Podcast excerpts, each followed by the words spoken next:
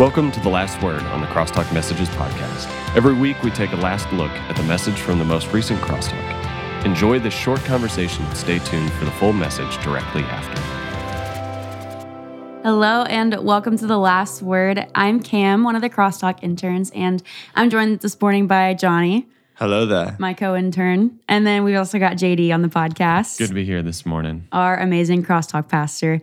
And guys, I really am loving the series we're doing on Exodus. I think it's so cool to learn about God's character and have knowledge of the holy, as we've been calling it. And we talked about the context of kind of Exodus 34, 6 through 7 from the previous week of Crosstalk. And so, JD, I want you to kind of speak to everybody on why it's so important to learn about the context of biblical passages in general, but also specifically when talking about Exodus 34, 6 through 7, such a significant passage. Absolutely. I think uh, one of the things that we like have to say as kind of a basic assumption is that context is critically important when we approach the biblical text because mm-hmm. what can happen so often is our own human tendency to take something out of context and at that point it means whatever we say it means and so the context kind of gives us the guardrails for interpretation is the way that I've always Yeah. explained that because it there are plenty of good interpretations of a biblical passage but the context tells us kind of where the boundaries are before we mm-hmm. get outside of what is the text actually trying to teach us. What is it trying to tell us without just superimposing our own meaning upon it? Does mm-hmm. that make sense? Yeah, absolutely. Okay. And so, what's really important then about this context here in the book of Exodus is it, we really see at this point, Exodus 34, 6 and 7, this God talking about his own character is a commentary on his behavior throughout this entire story in the book of Exodus, and particularly the story of Israel and the golden calf. And so, mm. That story reveals what kind of God God is, and it shows the character qualities that we see at work in that story. That God is um, just, and He is just towards the guilty, but He also has this overflowing compassion and love for His people, and so we see that come to life in the context. And so that kind of gives us we we understand then the guardrails for our interpretation and then we see how this passage speaks into that. And so I think that that's the cool part about context is it sets the parameters and then we see how God fits inside of those parameters and really Exodus 34, 6 and 7 is a commentary on all of his actions uh, Yeah. towards the nation of Israel. Yeah, for sure. I like that you said guardrails because it makes me think of in bowling when you have those guardrails up. Yeah. Yeah. And you're Yeah. like, if I have those guardrails in the context, then I will hit a pin. and what that makes me think of is also a context. It allows you to take verses that you might initially just skip by, mm-hmm. and you actually get to see, like, hey, the Bible is so meaningful and life changing to everyone. Maybe this verse that I thought was pointless, like, has some profound meaning. And so that's why I think some context really gives, like, if you look at, you know, Matthew 1 starts out, you know, with that genealogy. And Yeah. originally I was like, all right, let's skip Ah, through the names. Genealogy. But after reading the whole entire Old Testament and then reading, you know, the genealogy, I like got chills and I was so moved and teared up, like reading, Yeah. like, oh, I read mm-hmm. through all these people. It's so cool. And so mm-hmm. I think it also gives lots of verses meaning uh, mm-hmm. in your life that might not have before. Yeah, that's that's so true. Thinking about how everything that's in the scripture and everything that the Holy Spirit has preserved is for a reason, and all of it has purpose. I was listening actually to a podcast recently, and um, somebody was saying how um, somebody they were discipled by, they moved in with them, and they the woman made her go through John, and she had to pick every sentence and like write down something significant from it. And it took her like six months. Oh but she was gosh. trying to teach her to take in the scriptures and to read the context of it and like really ask God, like, what are you trying to teach me in everything that you've preserved and written down? Yeah. But um, at Crosstalk on Thursday, we also talked about how we as humans and as the Israelites, like, um, lived, they tried to put God into this uh, box of predictability and something that they found was comfortable and that they could Yeah. kind of get whatever was convenient for them. And so, my question is how do our lives really change when we stop putting God into this box of comfortability and actually start following what He's commanded us to do? That is a really good question. I think that is really a lifelong discipleship question because our basic broken human desire is to put God in a box. Yeah. And so our discipleship is then learning to perpetually surrender ourselves to a God that we cannot control. I like to uh, sometimes conceptualize this as a genie in a bottle, right? That we put God Yeah. in this little box where when I need something, when something goes wrong in my life, when I don't know what to do, I rub the little lamp, the genie pops out, and I tell God how I want him to act in my own life, right? Yeah. Essentially, at that point, I have a God of my own making. Mm-hmm. And when we say yes to Jesus, when we surrender our lives to Him, it is this process of giving more and more of ourselves over to Him. And so throughout, so throughout the process of our life, we are giving more of what we know to ourselves to God. And as we do that, we put God into a into less of a box. We become more comfortable with the fact that God's ways are higher than our ways, that we do not have the ability to comprehend a God who is holy and is perfect. And we are not, because uh, we actually talk about this with crosstalk sometimes, that uh, like most of the time, a person who comes to crosstalk on Thursday sees like 10% of the picture.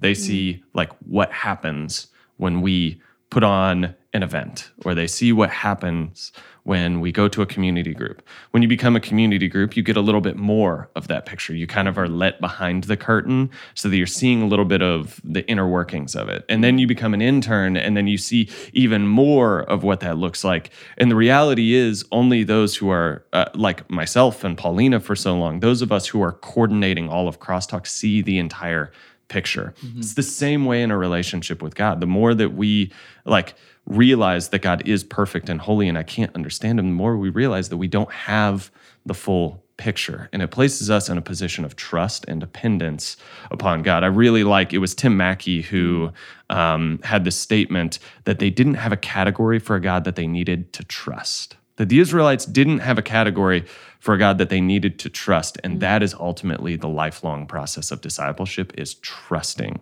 God. The more we trust him, the less we put him in a box. Yeah. Wow.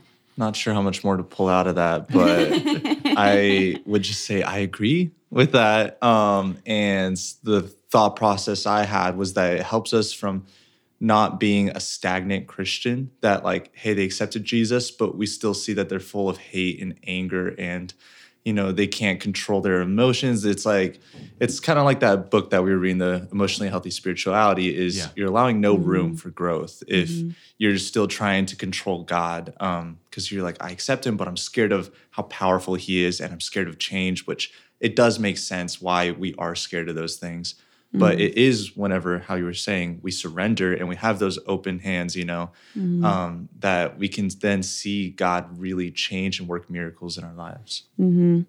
Yeah, it's really crazy how quickly we can try to create a God in our own image, you know, rather than like everything we had just talked about um, with Genesis. Um, and so, my last question this morning is um, also at Crosstalk on Thursday. JD, you mentioned how Jesus has come and he is meant to be seen as a new and a better Moses and a messianic savior.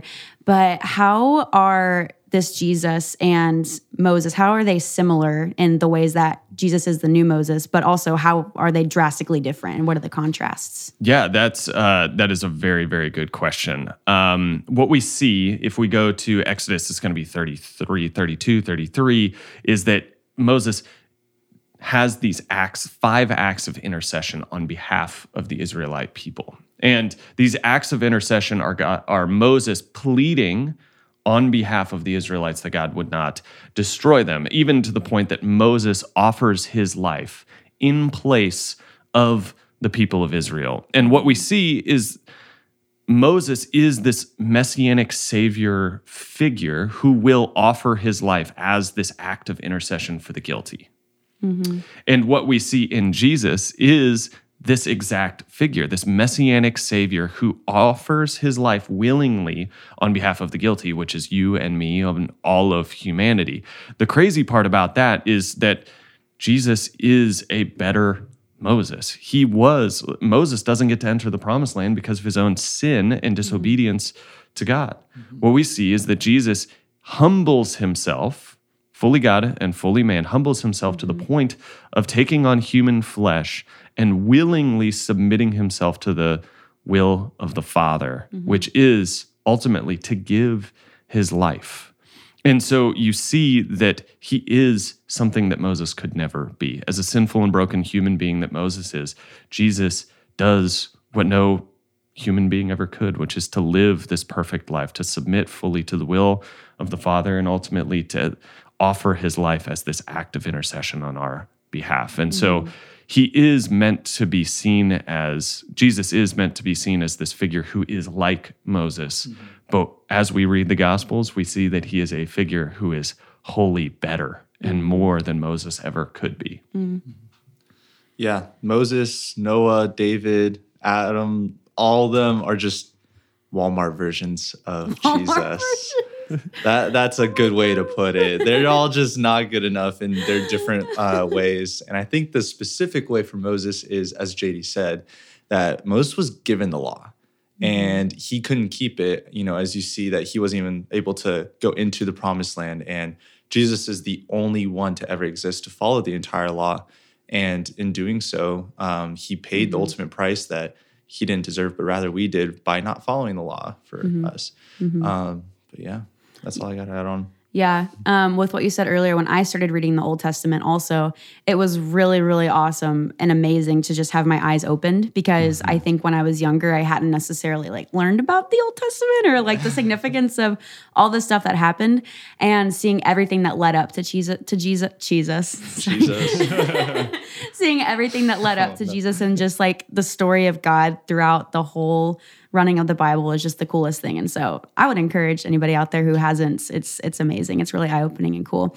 But I kind of want to give the last word over to JD to talk about what we have coming up next with Crosstalk. Absolutely. So this past week we uh, got into the context for these verses, but now that we have the context, we're going to dig into each one of these uh, character traits, these attributes of God. So the first of those is compassionate. Oftentimes in our English translations, it reads that the Lord, the Lord, a God merciful. But mercy isn't exactly the right translation for the Hebrew word. The Hebrew word is compassionate. And this is in really important that we translate this word as compassionate. And here's why.